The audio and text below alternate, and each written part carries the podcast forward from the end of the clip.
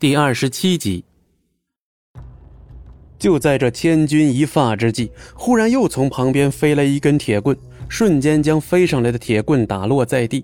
很快，一个身影唰一下来到了张璇的跟前儿。你先后退。王云对着张璇说了一句，然后对冲上来的那群家伙狠狠的一脚踹了下去。王云就像一头愤怒的老虎，狂烈的冲杀在人群之中。那些大汉根本就打不中王云，还没等到自己反应过来，他们已经被击飞了出去。这场面实在是太震撼了。张璇心里更是感慨：王云也太强了，这绝对是女战神呢。心里的激动已经让他忘记了刚才的紧张和害怕。回过头来看着电梯上面，发现楼梯上已经躺下了一片的身体。横七竖八，个个都在那儿惨叫连连。这王云的力量太恐怖了，张璇心里甚至有点害怕了。好了，人已经被我解决了，我们很快就要到了。王云冲上来，喘了口气儿，抹了下额头上的汗水之后，拉着张璇继续往上冲。啪的一声，来到六十六号房间之后，王云一脚踹开了大门。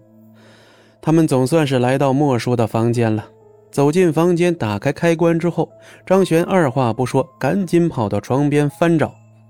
本来他也想在王云的面前装一装，但是现在情况紧急，由不得浪费一点时间，必须赶紧找到地下室，不然待会儿又有更多的人冲进来了。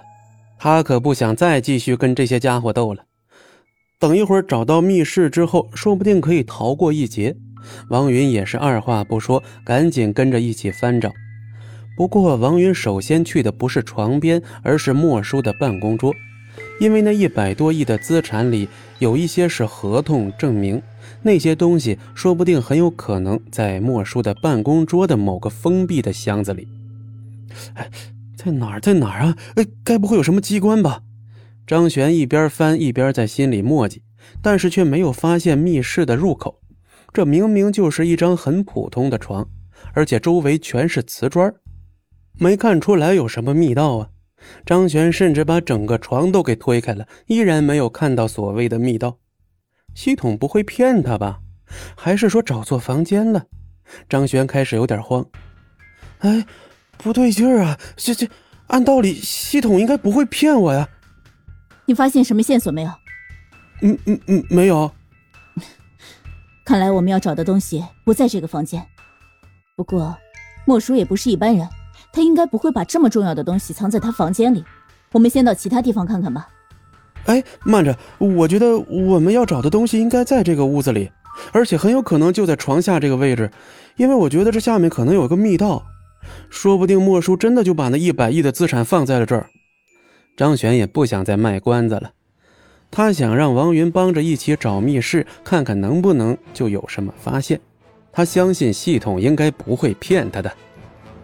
然而王云却是笑了：“ 你是说这地下面有密室？我看你是那些侦探小说看多了吧？这里可是六楼，下面都是空荡荡的，怎么可能会有地下密室啊？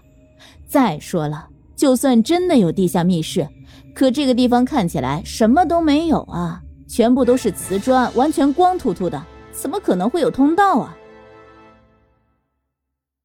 本集播讲完毕，感谢您的收听，我们精彩继续。